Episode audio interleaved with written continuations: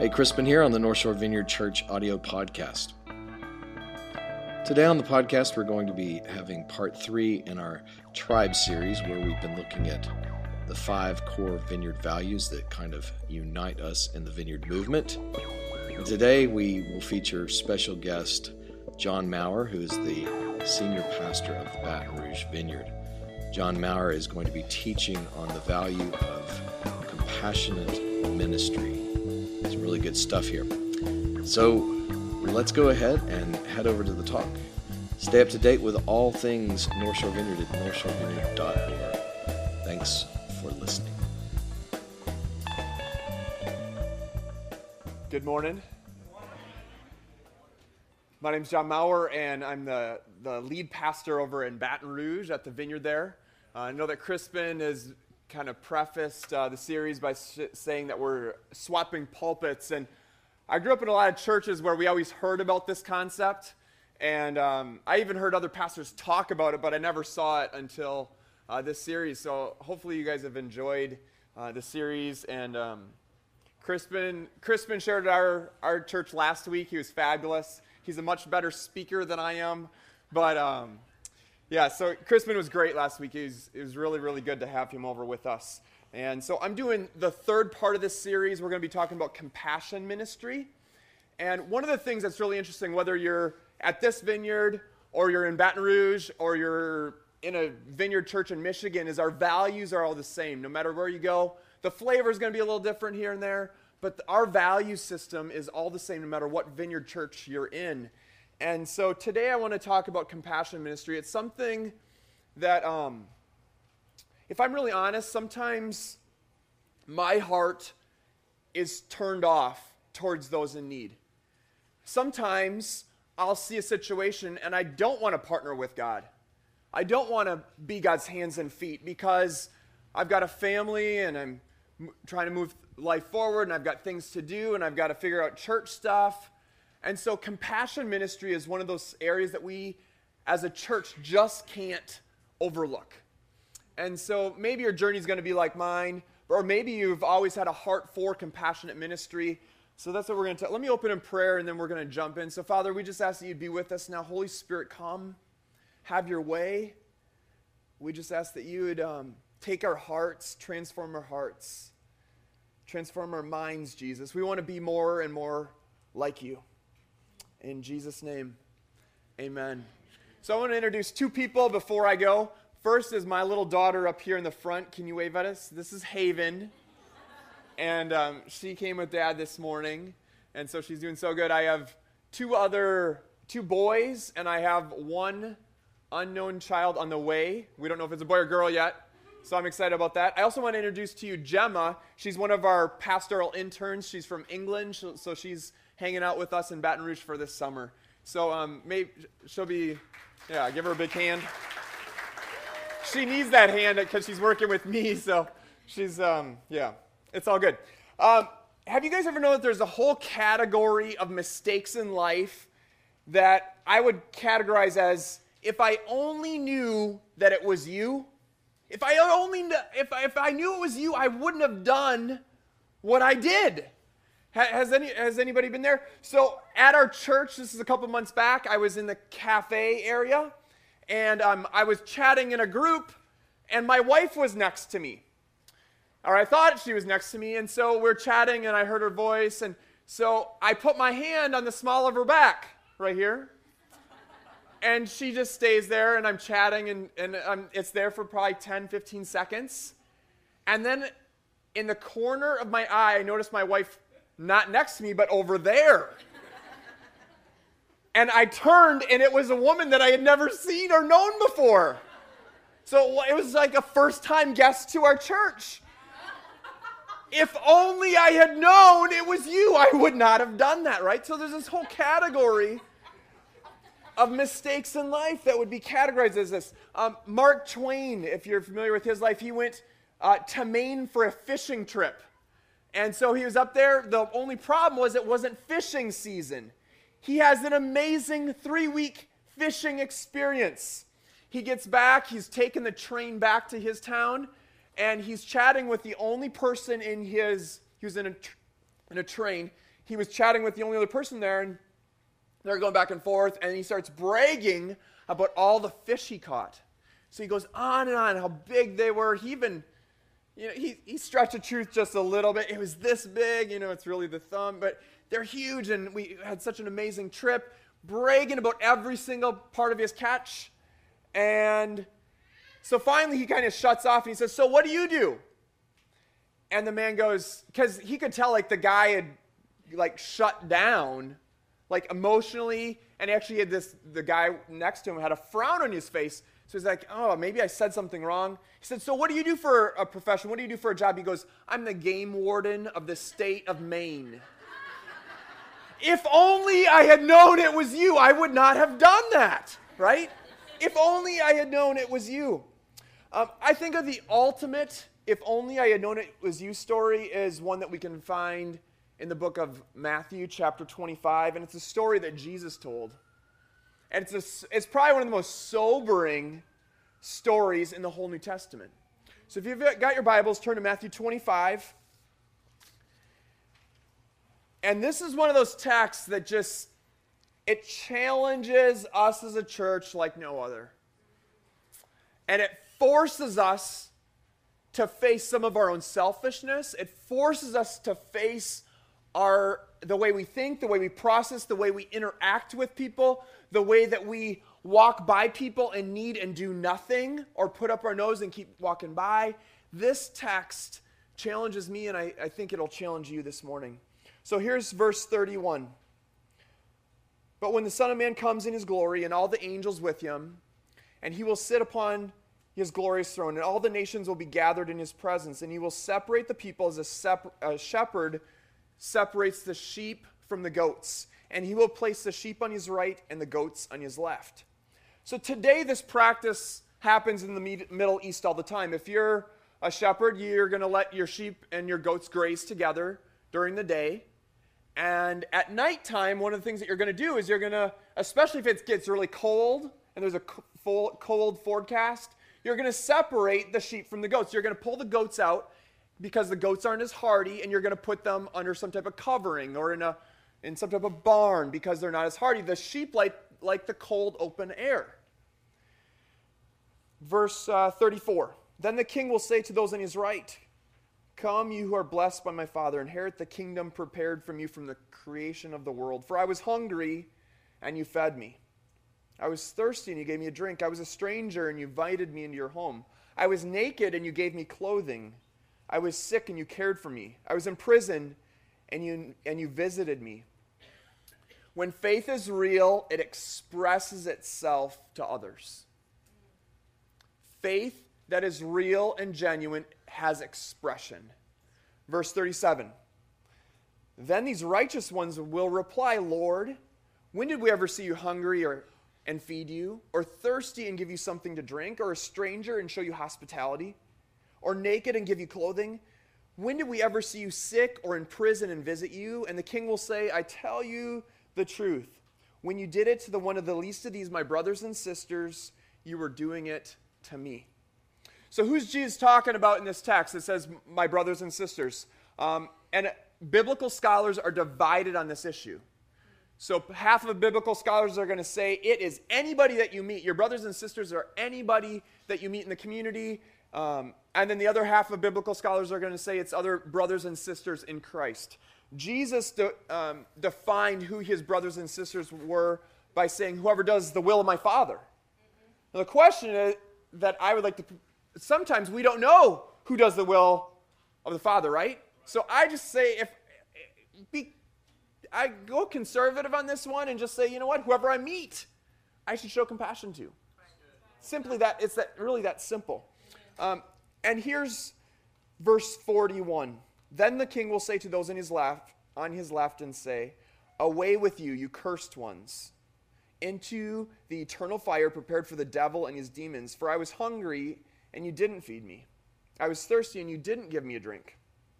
I was a stranger, and you didn't invite me in your home. I was naked, and you didn't give me clothing. I was sick and in prison, and you didn't visit me. So the warning is to the goats here and the goats, guess what? They're mingling daily with the sheep. They even think maybe I could get by as a sheep, but they're not a sheep, are they? They're really a goat. And their judgment is not because of their wicked acts. It's really clear. Their judgment's not because of their wicked acts, it's because they failed to respond compassionately. They failed to respond compassionately. The last part of this text says, Then they will reply, Lord, when did we ever see you hungry or thirsty or a stranger or naked or sick or in prison and not help you? And he will answer, I tell you the truth. When you refused to help the least of these, my brothers and sisters, you were refusing to help me. And they will go away into eternal punishment, but the righteous will go into eternal life. If only I had known it was you, Jesus. If only I had known it was you. If only we had known that helping others was actually helping Jesus. If only we had known that serving others was actually serving Jesus. If only we had known it was you, Jesus. Now, I realize that people struggle with this passage in the church, and it's just, you know, it's kind of, it's a fairly difficult passage. Um, the reason why we struggle with it, we, we wonder, well, is Jesus saying that we can get into heaven by our good works? And he's not saying that at all, okay? Um, you cannot get into heaven by good works. Okay, you can't go and serve a thousand people and say, okay, that means I'm good enough. I've done enough compassion. That is not what's going on here. What he is, so he's not saying that at all. He is, he's not separating compassionate Christians from uncompassionate Christians in this text. He's separating those in his kingdom. He's separating those in his kingdom that will be known for their acts of compassion and those who are not in his kingdom. Okay? So he's separating the sheep from the goats, those are, that are in his kingdom from those who are not in his kingdom. But those in his kingdom will be identified by their acts of compassion. Okay? So, what does God? God expects what God expects to characterize his people are hearts of compassion. There's no way to get around that. Okay? And the ultimate expression of a transformed life in Jesus Christ is love and compassion. Like when you uh, you prick your finger, blood comes out. You, if you prick a Christian's heart, you know what oozes out? It's got to be love and compassion. I mean, it really is. I mean, biologically, I know that's difficult, but, but really, reality, when things happen in our lives, when, we, when, our, when we're going through all kinds of stuff, the thing that ought to come out in any given situation is love and compassion. It's just because it's your DNA as a Christian. You've been given, you've inherited that DNA. So, Christian, compa- so basically, compa- compassion is a requirement of Christian character. If you're a Christian, it's, it's part of who you are. It's just this is who you are. So I want you to walk away today saying, I want to embrace who God's called me to be. I want to embrace who God's called us to be in our community. Whenever we see another human being in need, we always have a choice, don't we? We always have a choice. Um, we see somebody loaded down with some type of burden, okay? We, al- we can choose to see, we can choose to hear, we can choose to respond. We can choose to connect and give and serve and connect and love on them. Or we can choose to avoid and withdraw and look the other way. And really, the, the answer is up to us, isn't it? And yet, those who choose to live for their own comfort and gain, Jesus says in verse 45, which it just drives, this text is like, oh, it's just so heart piercing. I assure you, when you were refusing to help the least of these, you were refusing to help me. Very sobering text. So, um, we're not quite there yet, but that's that's good, just leave it there. That's good. What like uh, one of the sobering parts of this story, and why maybe why it is so seems over the top to us, um, because Jesus doesn't say to the goats, "You oppressed the least of these. He didn't say you went around burning crosses in people's yards and doing acts of violence against people, does he? It's just not, no, it's just that you did nothing. You saw and you looked the other way. You thought that your agenda was more important and your earning money was more important. And when you saw that needy person, you decided that that wasn't worth lifting your finger. It wasn't worth doing and stepping out and taking time and energy out of your time, out of your life. You made that choice. Just as you, it doesn't say that you did any bad things at all. It just says you did nothing. You just looked away. So you left me, and that's where I, it blows me away that um, Jesus says, No, no, no, you left me hungry. You left me unclothed. You left me uneducated, unloved, uncared for when I was sick, alone, and hopeless.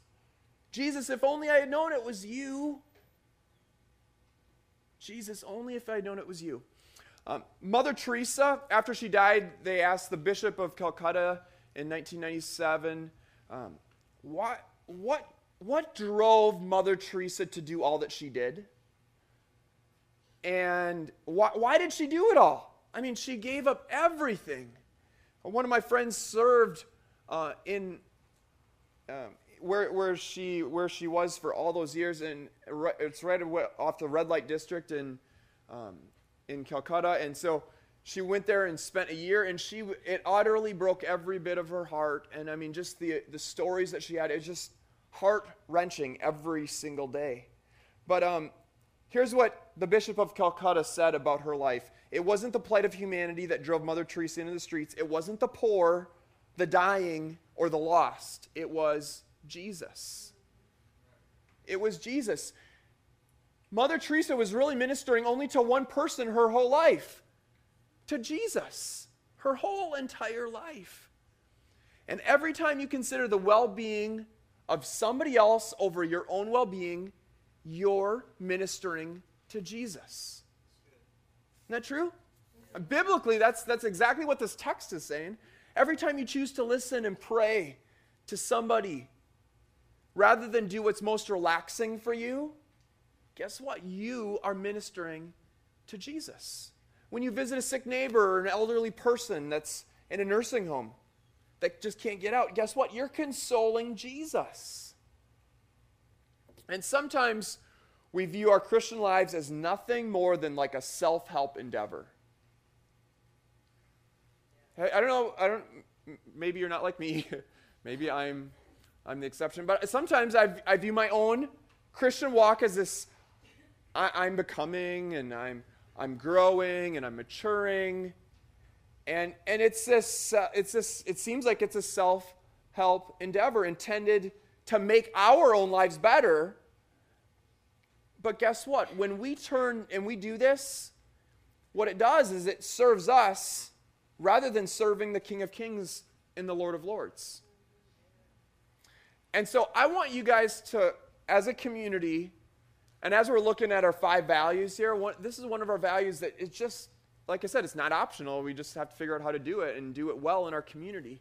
Um, but how, how do we do that? How do we get beyond ourselves? How do we make our Christianity not just like some self help endeavor to make our lives better, but to actually serve Jesus, serve God in our community. So, how do we change? How do we develop a more compassionate heart? Where do we even start, John? Um, and I think it really starts by getting to know your neighbors. It starts by just getting to know your neighbors. Um, open your eyes to the people around you. Uh, here's Isaiah 58 verse 5 through 7. You humble yourselves by going through the motions of penance, bowing your heads like reeds bending in the wind. You dress in burlap and cover yourself with ashes. Is this what you call fasting? Do you think this will really please the Lord?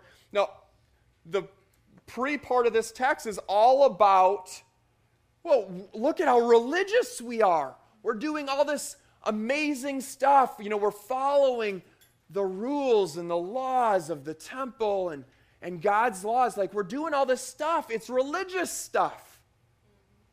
And Isaiah says, So do you think this will really please the Lord? And Isaiah says, No. This is the kind of fasting I want. Free those who are wrongly imprisoned, lighten the burden of those who work for you. Let the oppressed go free. Remove the chains that bind people. Share your food with the hungry and give shelter to the homeless. Give clothes to those who need them, and do not hide from relatives who need your help. Have you done that?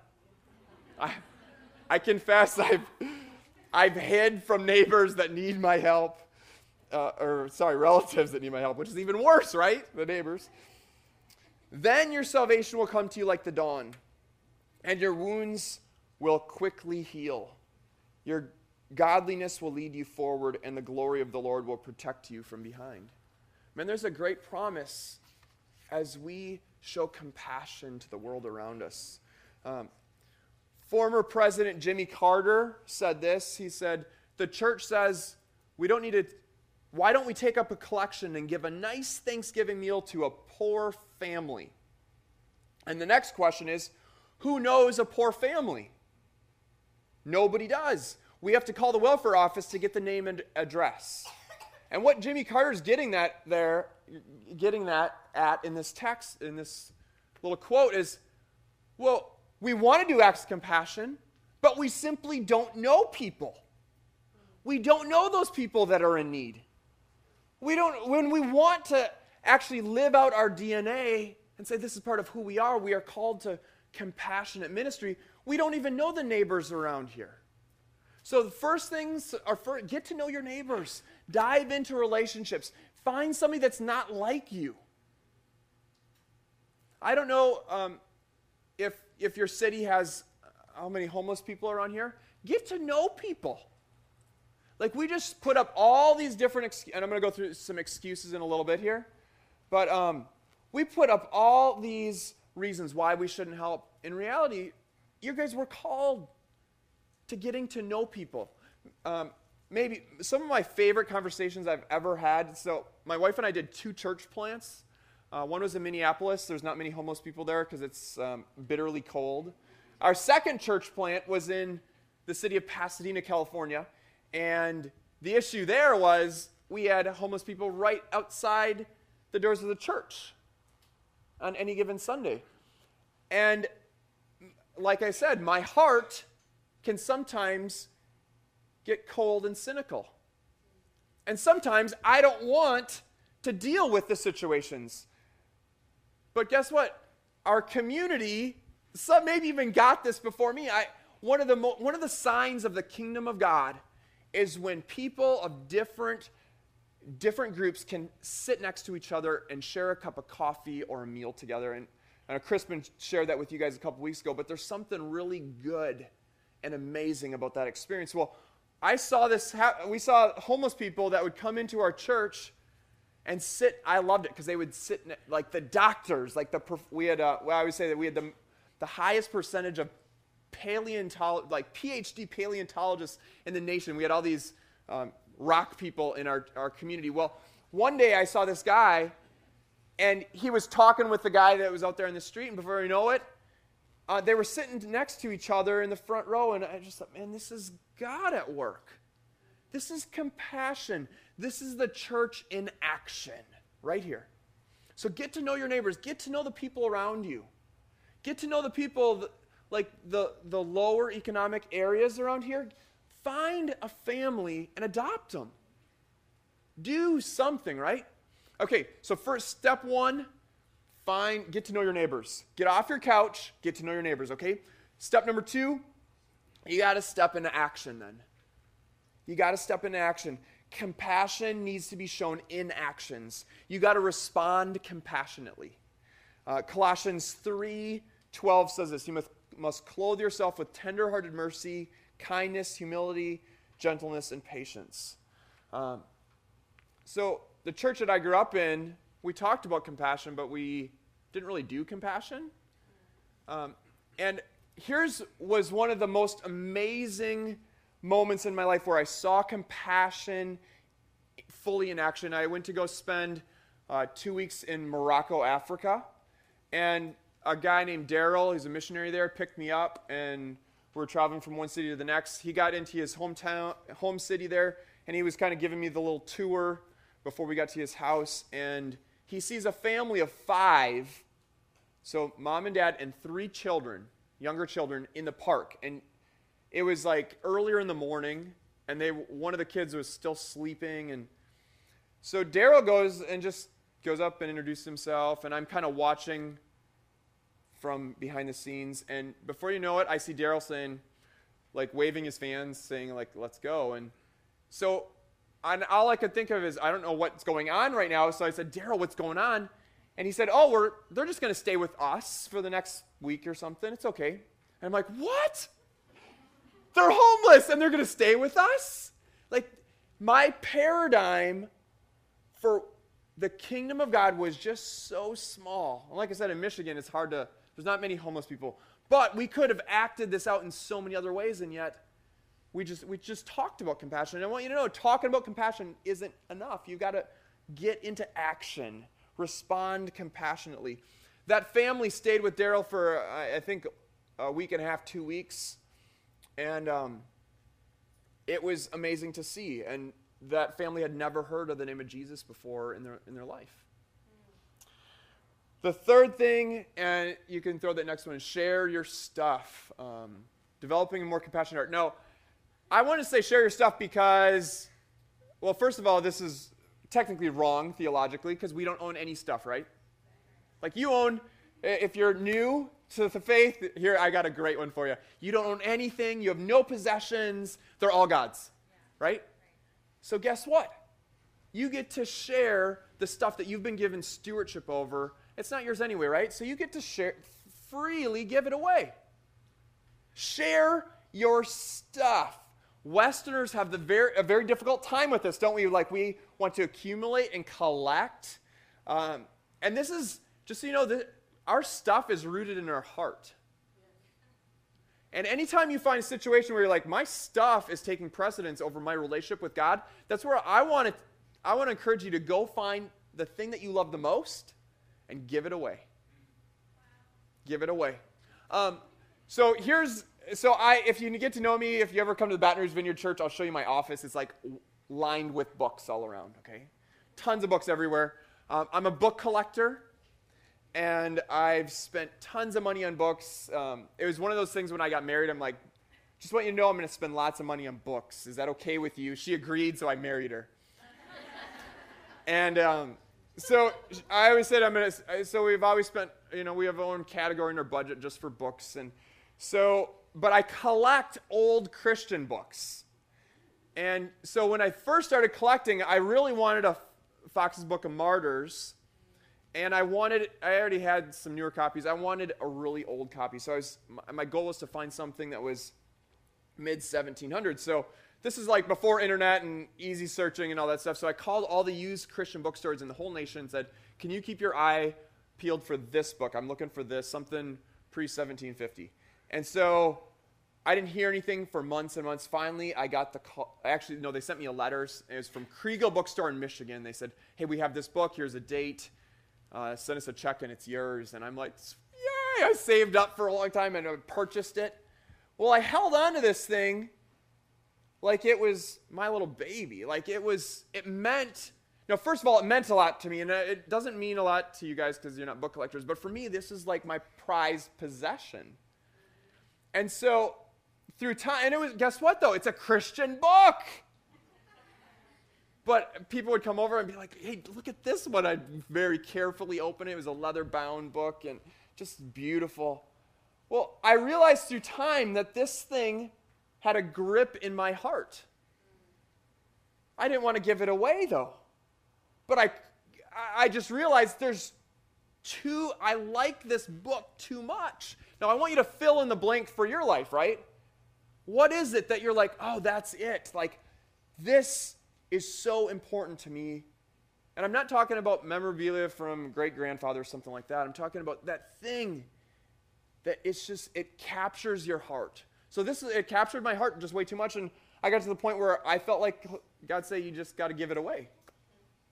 I found another book enthusiast um, that I trusted somewhat to take care of it. And I wrapped it up and I went, I mean, when I was giving it to this person, I'm like, here you go. And like, and I, I, I held on to it. It was like the grip that I didn't, I just didn't want to let go. And so finally I, I released it. And you know what it did? It, it opened my heart up to realize that my stuff means ultimately nothing in this world. I still collect a lot of books. And I have a, but man, that grip on my heart, it was released. And you need to keep an eye on. You need to radically value people. Radically value people over any possession that you ever hold. Radically value people. Put people above it all, guys. Remember that one. John the Baptist said this anybody who has two shirts should share one who has none. I mean, this is serious. Like, this is the gospel being lived out. Anyone who has food should do the same. Wow. I think as a society, we've got to learn to just have, like, freely give. Start just giving away. Just find something that holds a, something in your heart and just give it away, okay? Um, this is Tertullian in 197, so early church. And he said, Family possessions, which usually destroy brotherhood among you, create, create fraternal bonds among us. He's talking to non Christians, okay? He's talking to, like, he's in a, a public square and he's communicating. So he's saying, he's talking to this crowd saying, you know what? Possessions, which usually destroy you guys, among the Christian community, they create fraternal bonds among us. Being one in mind and soul, we do not hesitate to share our earthly goods with one another. We have all things in common with among us except our wives. he says we share everything except our wives. You know, like, that's good. Okay, that's a good one. You can live that one out. But I really think um, I think we need to a and look at the church first. Like if there's a need within the church, I mean, get to know each other enough to when there's a need, man, freely give. freely give. Um, and then second, a very close second to the rest of the world, anybody else that you meet in contact with. Radically value people over possessions. So who should we show compassion to? Um, throw the next slide in. So to children and to there's all these texts. And just so you know this is a, a smaller um, grouping but it's so we should show compassion to children to prisoners to the bereaved those who have just suffered loss uh, to those who don't know god to the isolated to sick to widows and orphans to the oppressed needy and the poor. Um, so let me go into some excuses because if you got gotten this far with me you've followed me you're saying well well what about this? And we all have excuses and guess what the Bible gives you no excuses at all, okay?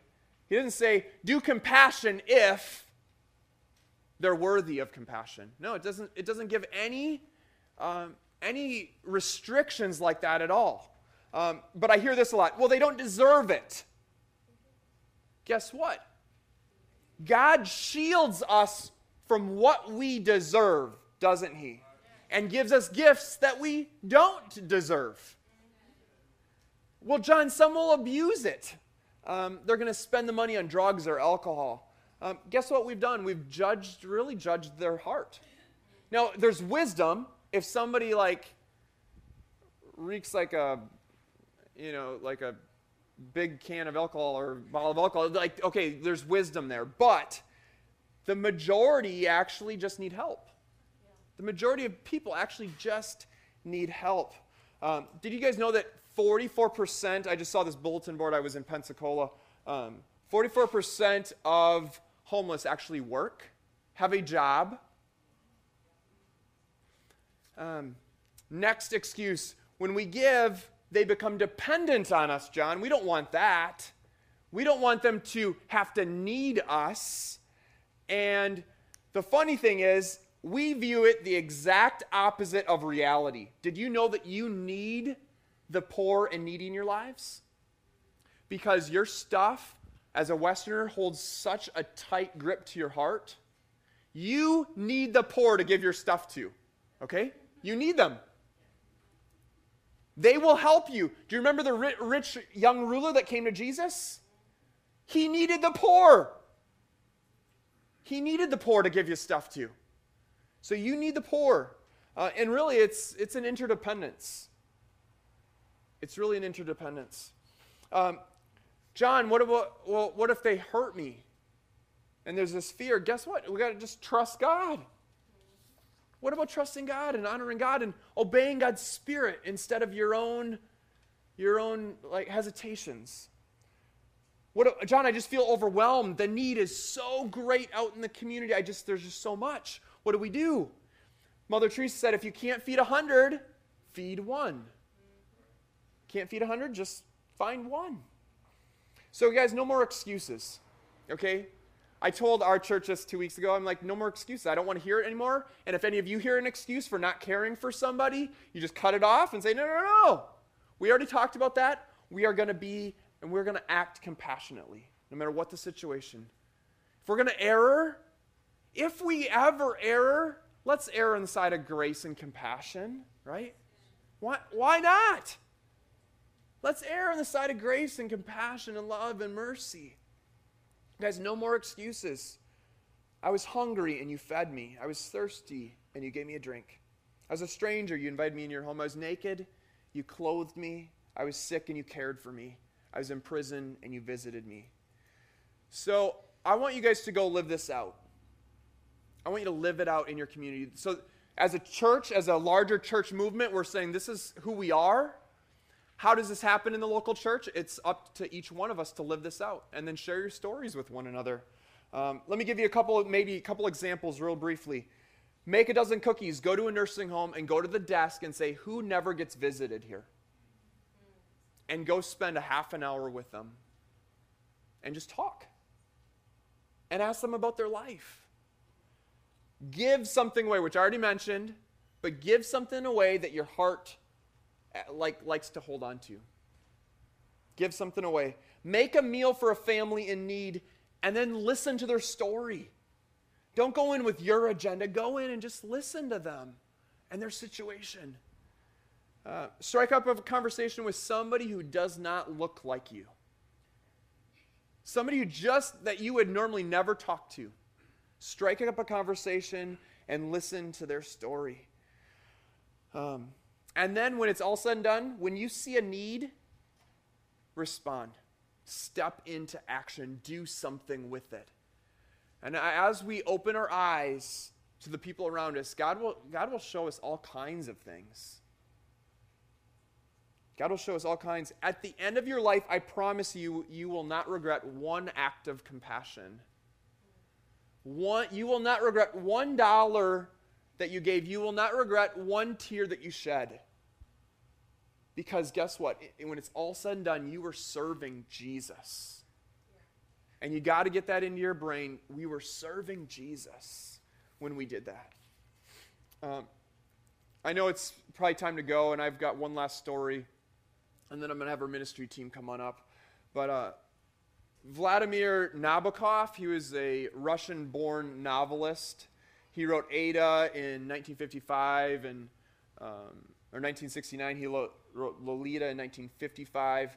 But in the summer of 1940, he was in Utah, staying with his friend named, uh, named James. And so there he was in Utah, and Vladimir had one passion in life other than writing. He loved butterflies. He loved collecting butterflies. He had a very large butterfly collection. And so one day he goes out on this journey, walk, you know, trying to find as many butterflies for he already, had already numbered them. He's like, I'm going to find these five to seven butterflies today. And so he's on a mission. Well, he's out there wandering the country, and he spends the whole day out there. He gets back to the house and he meets James that evening, and James says, How was your day? He said, It was wonderful. Look at all the butterflies I caught. It was such an amazing day. It was so good. And then um, Vladimir said, And I was going by Bear Gulch over there, and I heard this groaning. It was kind of, you know, it was, it was you know midday later you know mid, later later on in the day i heard this groaning and some man kind of crying out for help. And James says, Did you go and stop and help? And he said, Oh no, I was chasing a butterfly. It was so beautiful.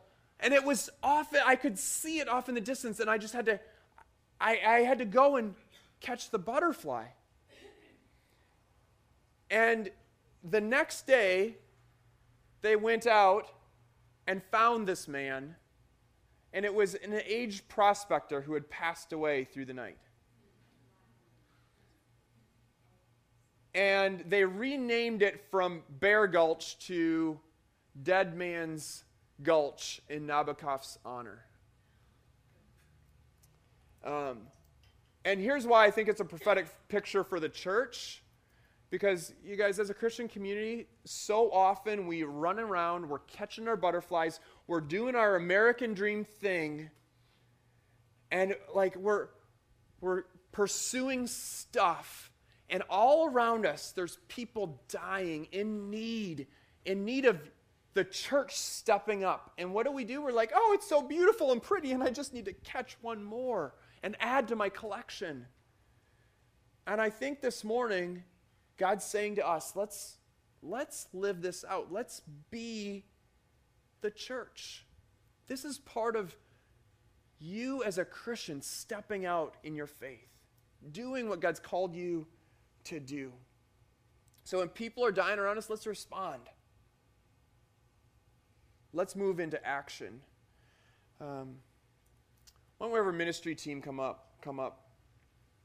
And I want to close in a word of prayer. There, you, did you guys see the Passion of the Christ? I know it's we haven't probably seen it in a long time, but there's this one scene where they're there and this lady comes up and she gives Jesus a cup of cold water. Do you guys remember that scene? And there's something about that scene that I loved because I always think I wish that I could have been there to serve Jesus. I wish that I could have done that for Jesus. But did you know that there's not a day that goes by that we can't do that very same thing for Jesus here and now? Because what we do to the least of these, we do unto him. Every day we have an opportunity to serve Jesus in our community. Every single day. Let's all stand.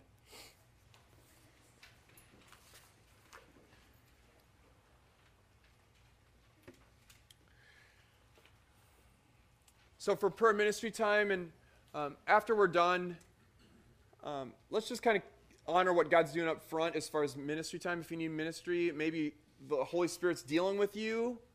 Maybe He's trying to shift some priorities around. Get some prayer this morning. But we, I want, specifically want the prayer ministry team to pray for those who have a calloused heart towards the needy. And I think that God will break that over your life this morning. Um, also, I, I want the prayer ministry team to pray for anybody who specifically feels called to lead in the area of compassion and justice issues in our community, um, in this community. If you feel like this call to lead in some greater capacity, maybe lead a ministry or lead something, we want to pray and bless that over your lives. Um, and the third group, if you're here and you just need to say, I'm sorry, I repent, Jesus. I looked away. I did, I did nothing. And I think, I think as a Christian community, it's, it's appropriate to say, God, forgive us for that. So, um, bow your hearts with me. Jesus, here we are. We want to be people of compassion. We refuse to be people who say, if only I had known it was you. We want to be a people who respond because we're serving people created in your image, and ultimately, Jesus, we're serving you. And so, Jesus, we say yes to your ministry. We say yes to the kingdom of God. We say yes to the people that we meet on the streets. We say yes to every act of compassion that you're calling us to, Jesus. So, Holy Spirit, come. Put that deep in our hearts, Jesus.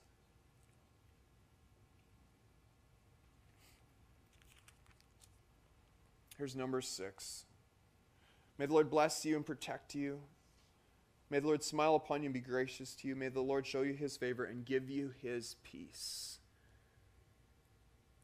Father, let us never forget what we do to the least of these we've done to you.